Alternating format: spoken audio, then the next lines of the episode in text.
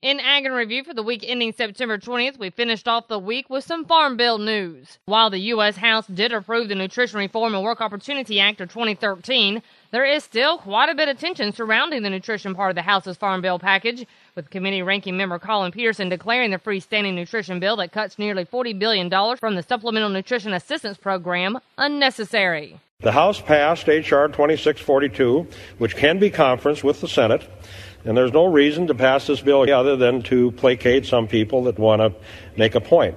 This bill isn't going anyplace in the Senate. The president wouldn't sign it.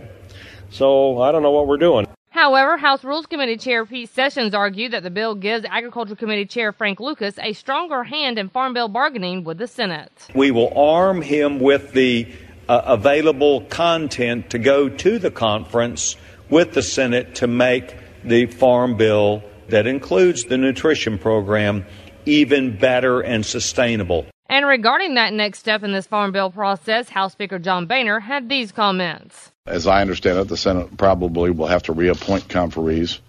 Uh, when that uh, when they ask for a conference, we'll appoint our conferees as well, and the sooner the better. That will likely add a few more days to the process of starting House Senate negotiations. All while the clock continues to run on the one year extension of the current 2008 Farm Bill, which officially expires at the end of this month. And staying with the Farm Bill, we check in with Randall Wiseman. National Cattlemen's Beef Association President Scott George noted they are pleased the House is one step closer towards passage of the Farm Bill, but now encourages the House to appoint conferees to work out the differences between the House and Senate bills. National Association of Conservation Districts President Earl Garber also calling on the House leadership to appoint conferees as soon as possible. He said there has been uncertainty surrounding the Farm Bill for far too long, and it's time for farmers, ranchers, and landowners to have the long-term assurances they need. As far as reaction from Washington, U.S. Secretary Tom Vilsack said the House vote on the nutrition title was a highly partisan step that does nothing to promote a bipartisan comprehensive farm bill.